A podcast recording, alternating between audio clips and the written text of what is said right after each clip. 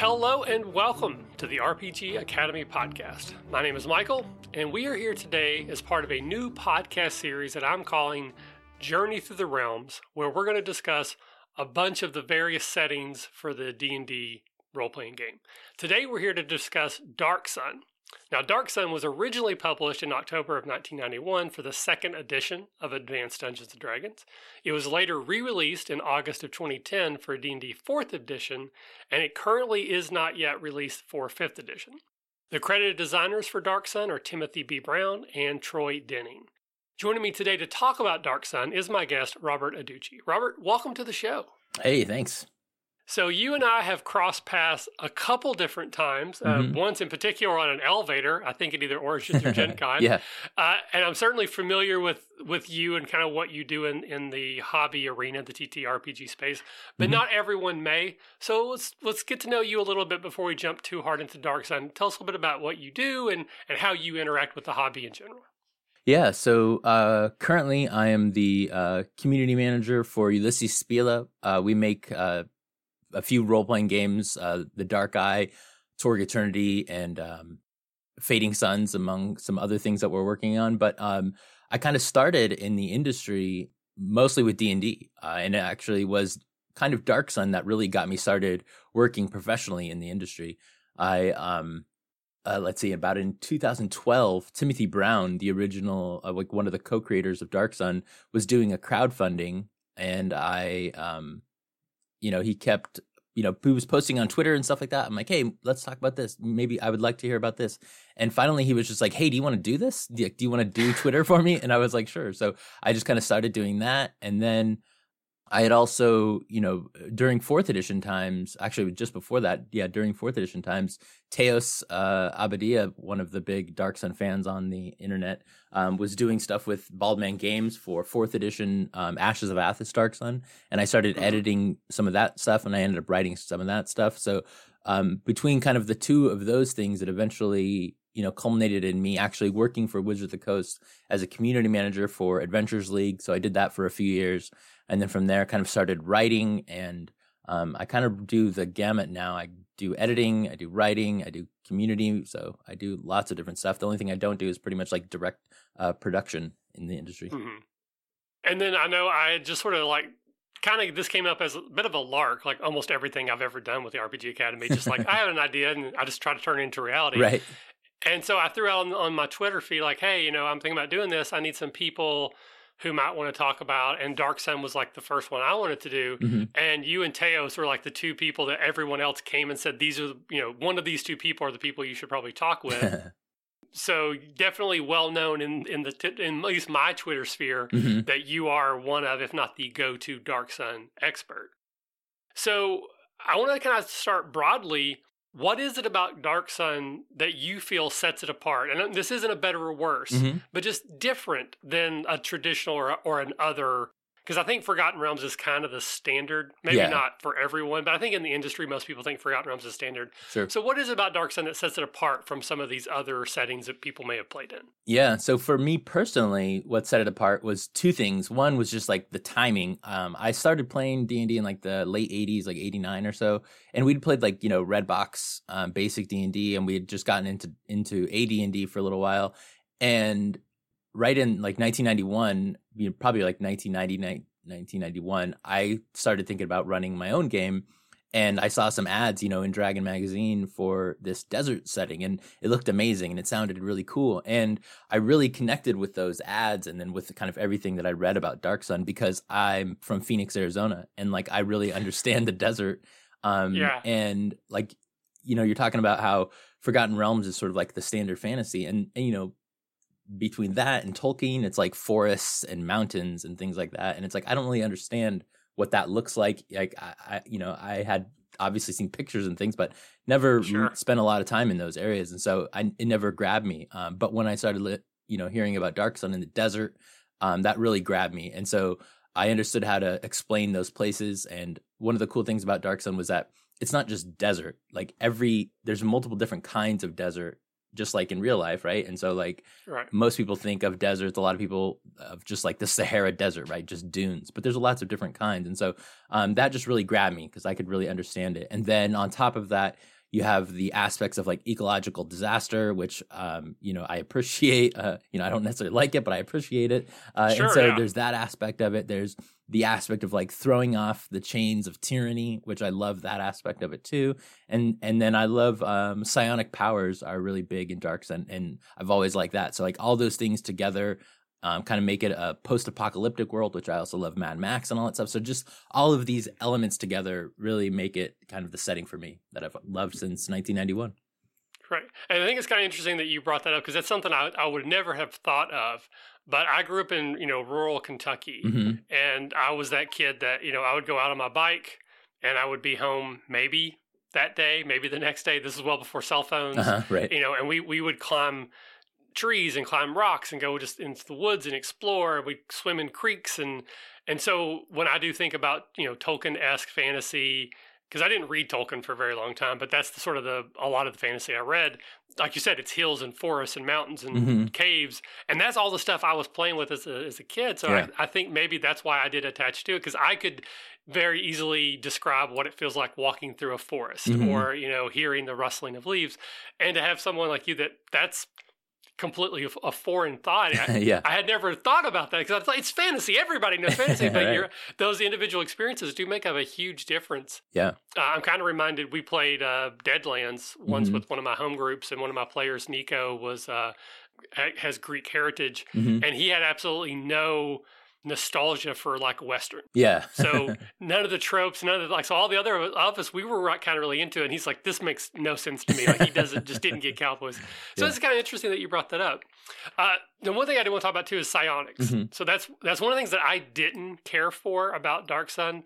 I just was never really into that. It's one of those like peanut butter chocolate doesn't quite make Sure, a sure. Reese's peanut for me. hmm Um, so talk a little bit about psionics in Dark Sun, and you don't have to. I mean, this is a huge topic, so I don't want you to spend Sure, two hours on it. But but um, how was it integrated into that setting? Just you know, it wasn't just like add on. It was like it was instrumental, right? Mhm. Yeah, yeah, definitely. It was uh, written with uh, psionics from from the beginning. I know Steve Steve Winter had a, a bit of a hand in in the setting, um, uh, and and he's the one that wrote the original psionics handbook uh, for second edition. And so, um, so you know, those ideas were definitely baked in, and they kind of baked them in even more by kind of changing a little bit of the details of it. So, uh, you know, in in Dark Sun, magic is destructive to the land, and so they, I feel like they kind of wanted to counter that a little bit. One of the big things about Dark Sun is that they wanted they wanted to be different than your kind of Tolkien fantasy, and by uh, one of the ways they did that was having uh, arcane magic be destructive to the land, and so therefore they needed something else that sort of took that place without it being magic because it, magic was destructive in that way. And so they they decided to bring in uh, psionics, which are kind of powers of the mind, and within Dark Sun, it's called the will and the way. And so if you have the will, um, you might have like what's called a wild talent, which means you can do a little bit of psionics, but not much. Like you're not trained. Um, and so every character, every player character, will have at least a wild talent. Um, not necessarily every NPC has a wild talent, but a lot of them do. And so it's it's it's very common basically. Um, and then the way is like if you're trained in psionics, then you have the way, and that means you're like a full, at least in second edition, a psionicist character.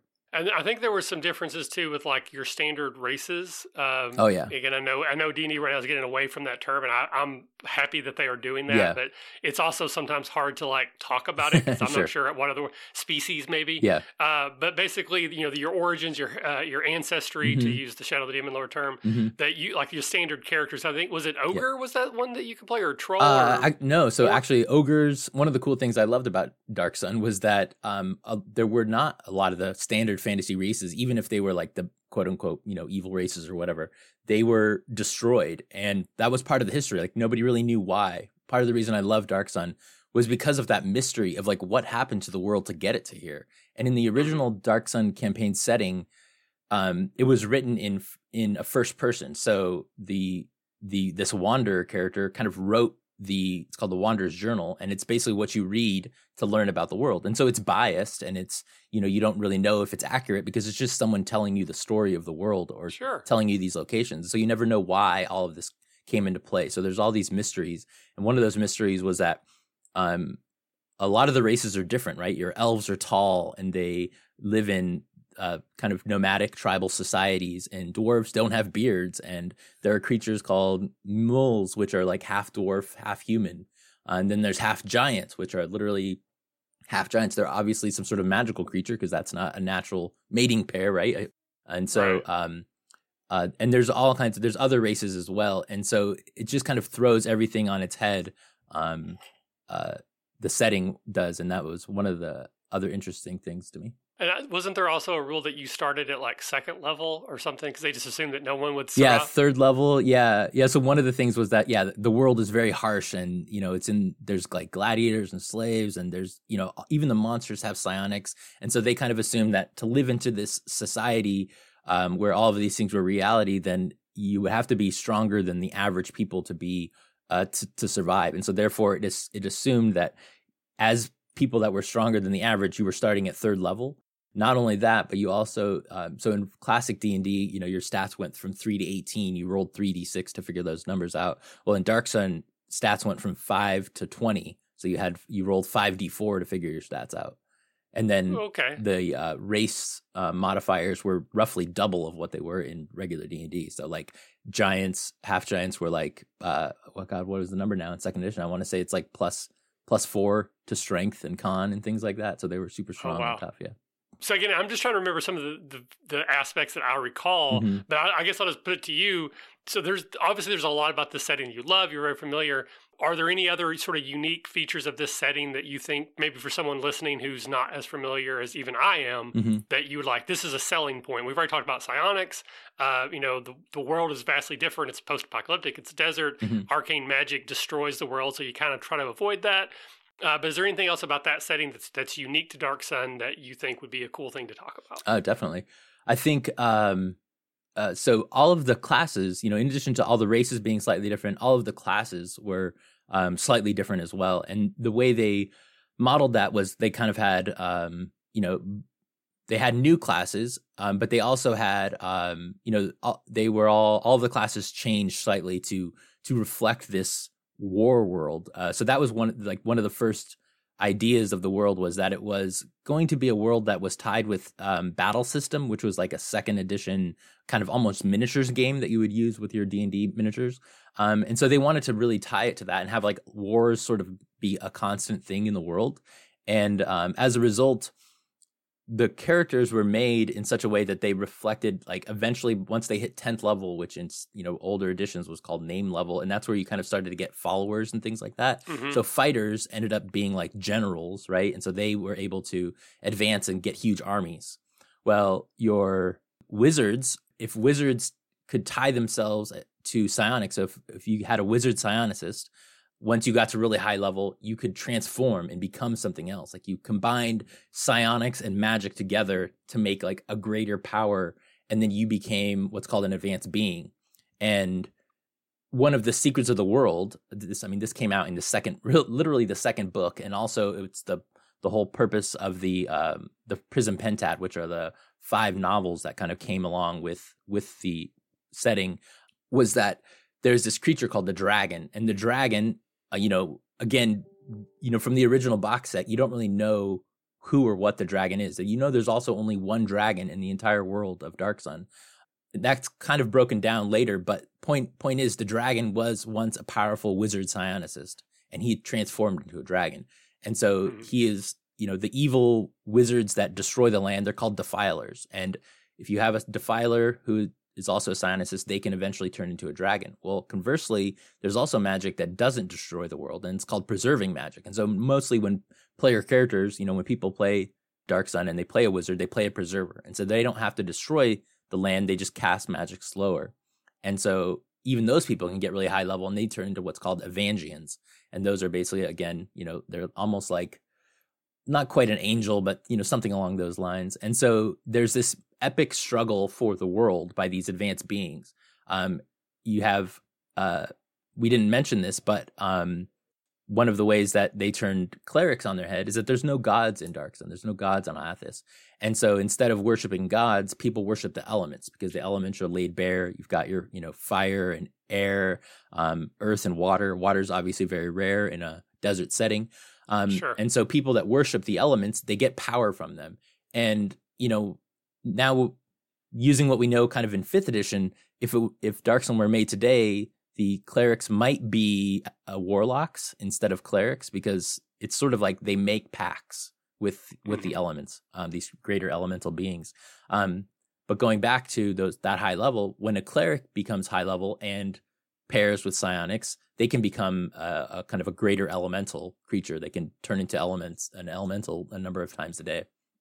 And so Oh wow. there's this greater sort of um, higher um, calling for characters uh, to become sort of the movers and shakers of the world instead of just individually powerful they they start you know controlling nations and and things like that within the world so i think that's something that's not often seen especially in fifth edition these days of of that sort of grand epic destiny So uh, I'm assuming you probably have had, or maybe you still have, like an original boxed set Oh, that yeah. this came in. oh yeah Uh, was there anything inside of it that that was just cool that you'd want to remark on? Uh, Did it come with maps? You know, is there anything just about the box set itself that you'd like to share?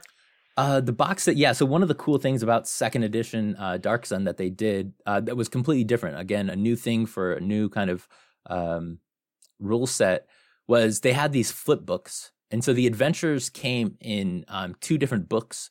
One was um, for the dungeon master, and one for, was for the players. And so the flip book format had uh, they were like basically five by eight um, spiral bound notebook.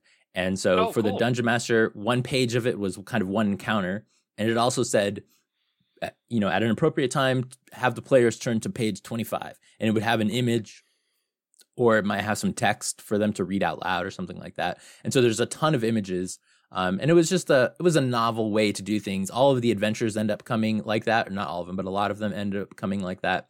But they were very expensive, and the boxes didn't hold up well. You know, having these weird books in them, and so they're kind of like Yeah. they weren't like full boxes. They were like kind of the little flip hard, uh, like just kind of things where you would slide the flip books into them, and so they were a bit awkward and they don't stay very well. Um, so it didn't end up being something that they used, you know, over and over. But it, it was uh, it was a novel way to approach adventure writing. That's very cool.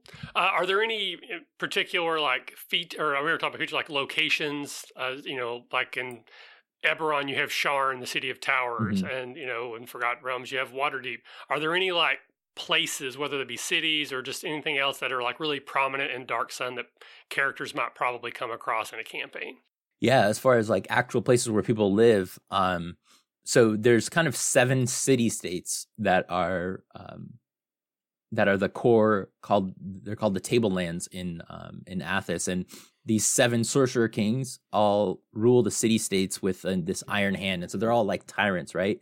But in sort of the the um, tradition of post-apocalyptic, you know, kind of settings, these are like the only big places of civilization, right? And so you kind of have to go there in order to have food and water. And while food and water might be plentiful there, you also have to live under the regime of a tyrant. And those people, for some reason, again, uh, you know, at the beginning of the campaign, you don't know any of this, uh, like any any of these reasons, but for some reason, these people are very powerful and they control the city, and they can also grant magic to their followers. And so they have people called Templars who are sort of like in, in second edition they were they were called priests, but again in fifth edition, also in fourth edition, they made them warlocks. And so Templars Okay. were kind of a, a type of warlock, and they um, they're very corrupt. Um, you know, you can bribe a Templar pretty easily, um, and they, you know, the city states don't allow you to cast magic within the city. It's illegal because it drains the life of of the world. But also because the sorcerer kings want to control the worlds or control kind of the their their area, they don't allow people to read either. And so reading is illegal um, and usually punishable by death. And so each of these city states, one of the things that they did was that they modeled each city state off of a culture uh, from our world. And so while they're not exactly a, a, a direct translation, they're you know you, you can tell by the art and things like that and some of the details of of them. So like Balic is modeled after Rome. Um, Draj is modeled after uh, like uh, uh, the Aztecs and the Mayans. And so each city state has their own kind of thing to it.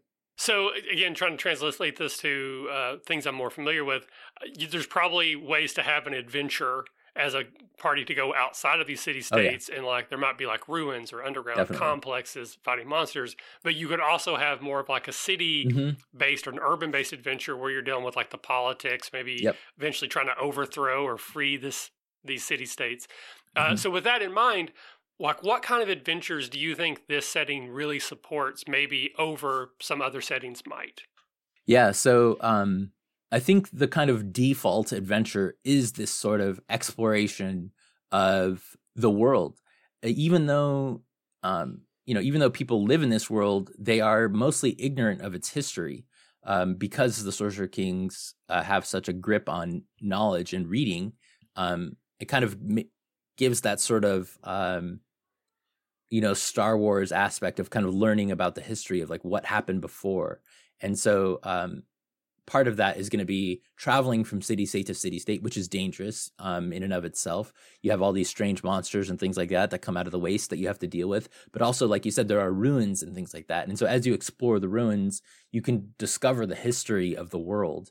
And that is the thing that really drew me into the game because we didn't know what it was. And now, you know, what is uh, 30 years later now, we know what that history was, or at least what they wrote about. You know, you could still, as a GM, I know a lot of GMs kind of make up their own history about why all these things happen. Um, but according to, you know, Troy Denning, who wrote the Prism Pentad, and he's, you know, one of the co-authors, um, you know, they had their own idea of what the history looked like and how we got here. And so I think that's what, uh, that's what I love about it. Uh, and I've run games that have like alternate histories. Um, I've run games with the core history. It just sort of depends on, on what kind of stories you want to tell. Um, mm-hmm. Yeah. So I just added these in. So these weren't on the outline I sent you, but hopefully you'll you'll play along. I just thought of them. I thought they'd be a fun. Sure, sure. So if you were going to, if you're talking to someone else who's about to start a Dark Sun campaign, mm-hmm. What's one piece of advice you would give to a new DM specifically for running a Dark Sun type of game? For Dark Sun, I think really, you know, flip tropes on their head. That's kind of the biggest thing. Uh, like if you have you know for example like i was talking about the elves elves in most you know kind of traditional d&d they're maybe on the shorter side of humans they are kind of these magical creatures that um you know usually are more or less good you know um mm-hmm. and and so in dark sun they they flip that on their on its head by having them be tall. They also don't trust other people and so as a result of not trusting um they like if if if an elf is not your friend they might as well be your enemy because they'll abuse you and do you know it, and it's not a matter of like them being evil. It's just a matter of in their culture friendship is a huge thing. And so once you're friends you know you, they will go t- to the ends of the earth for you but before that you're nothing to them and so mm-hmm. that's just like a cool aspect to play up you know um so I, I would really say play up the differences between dark sun and your standard worlds and that will get the people that you're playing with that have never played dark sun to um, to kind of see the uh, the how the world lives and how it uh, is different from other settings.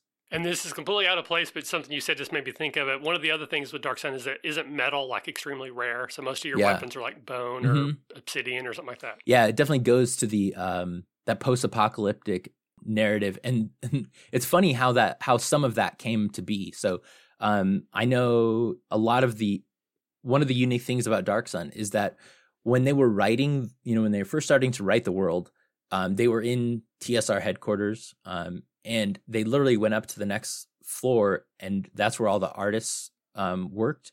And so they walked around the artist bullpen looking for a new artist. They they wanted to find an artist that would fit for this world, and they and Gerald Brom had just started working for TSR, and so they saw Brom's artwork, specifically the artwork of Neva. If you want to, if you're fans want to Google that, uh, look for Neva.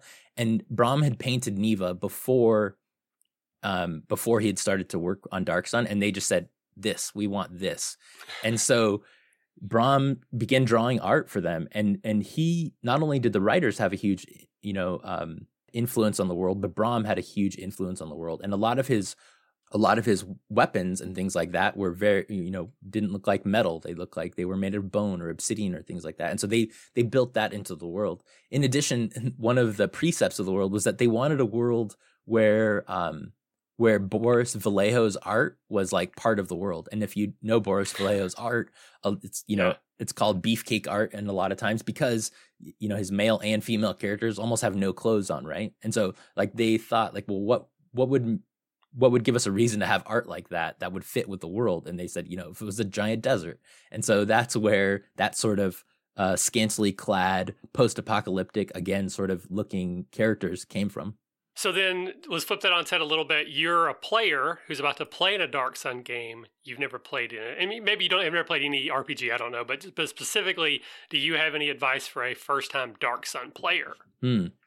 Uh, I think really dig into the differences. Um, like, don't just make a human fighter. And like, yeah, you can do that. That's you know whatever. But like, I like to really dig into the differences of the world. So maybe you want to make a you know a preserver wizard, uh, an elven preserver wizard, and so that really you know you'd have to pick your elven clan that you come from.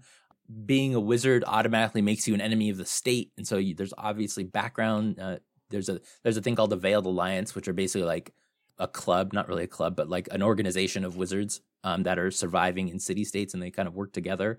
And so when you when you really dive into a setting by picking characters that are unique to the setting, then you know you pull you, you pull all these uh you know all this background information that that the GM can use for your character. Very cool. Uh, and then I want to ask, do you have a favorite memory you could share with us, either as a as a DM or as a player in a Dark Sun campaign? Just something that sticks out to you as like a, a Dark Sun moment that's a favorite thing that happened. yeah, so many, so many different things. Uh, one of the things that just cracks me up because it was so horrible, but I, I always think it's super funny.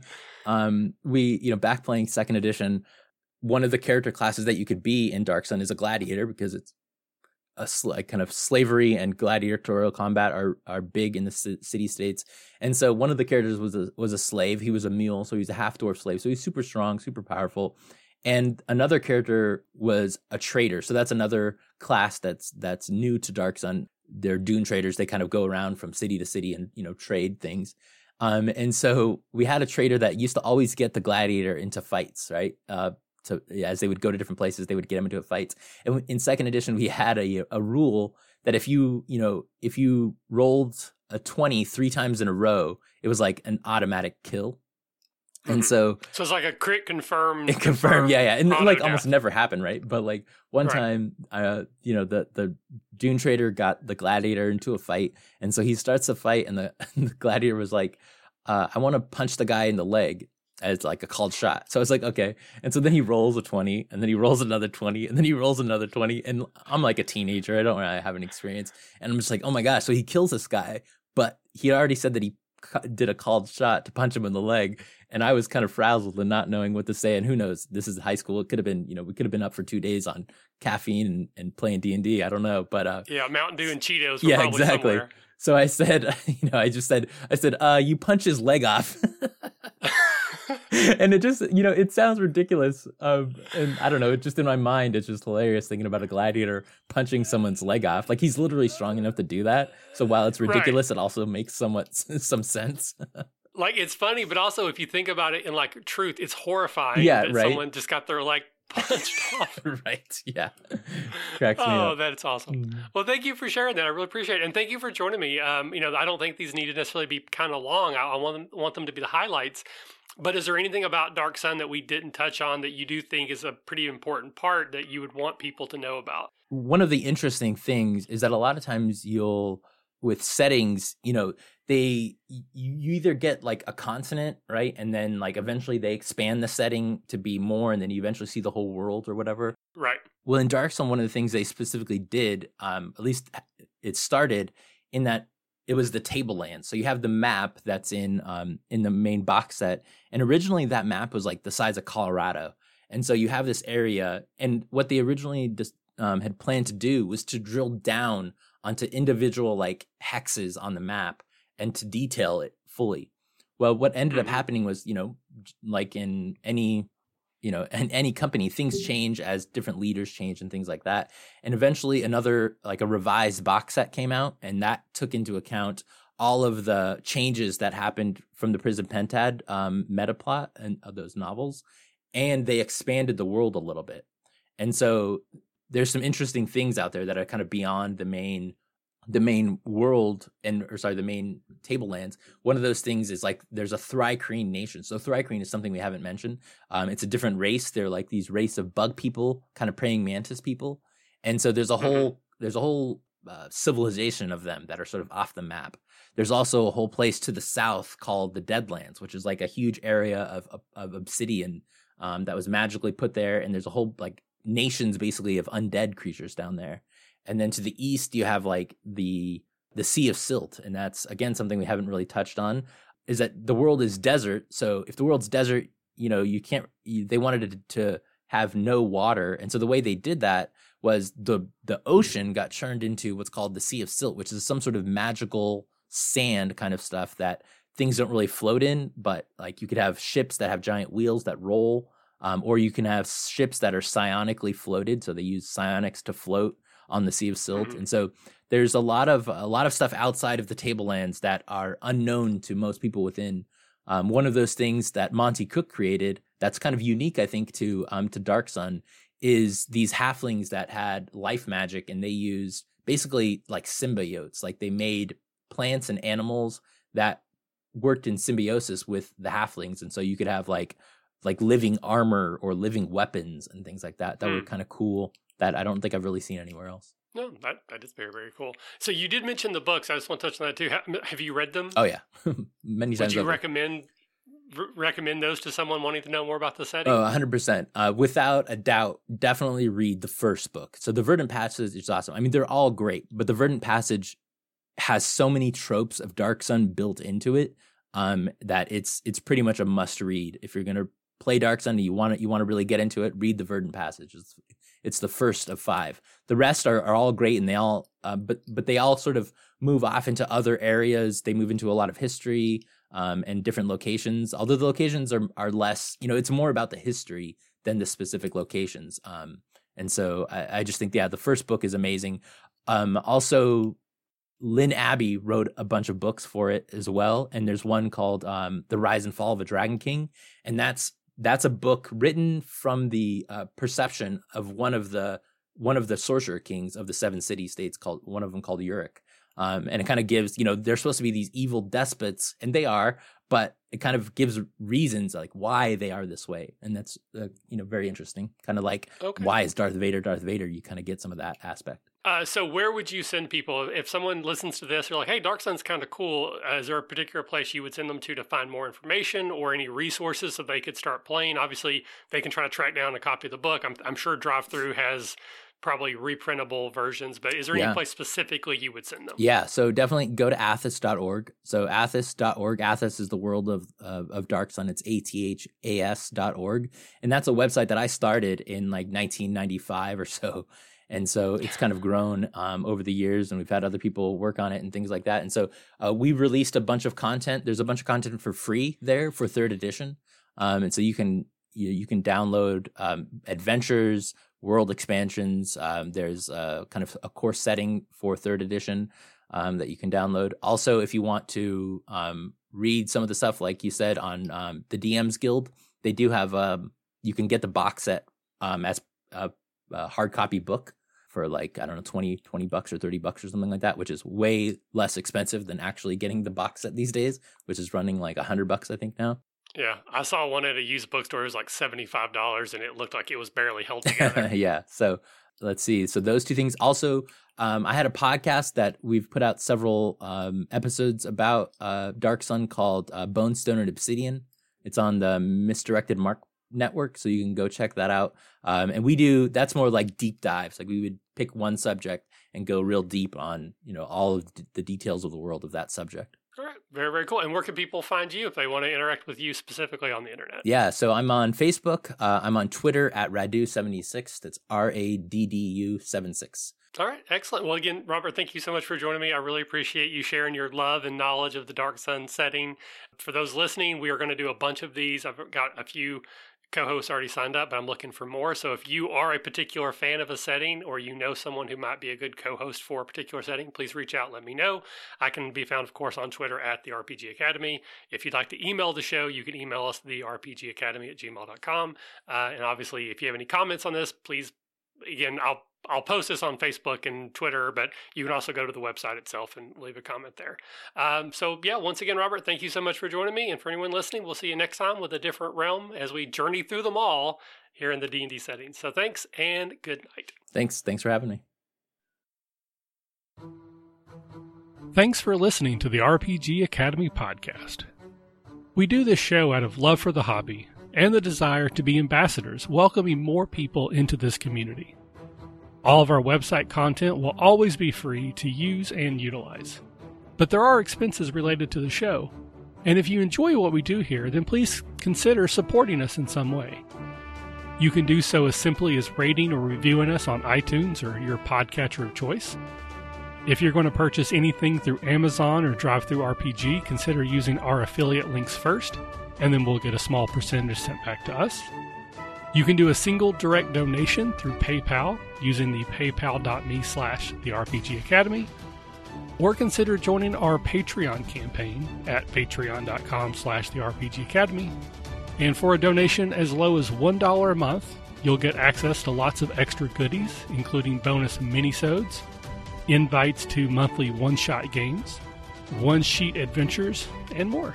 Please consider following us on Twitter and Facebook, or join our Discord, where we like to try to keep the conversation going with our fans as best we can, and are always looking to talk and chat more. Or do none of that. Just continue to listen and enjoy our show, because honestly, that's enough. Thanks, and remember, if you're having fun, you're doing it right. We'll see you next time.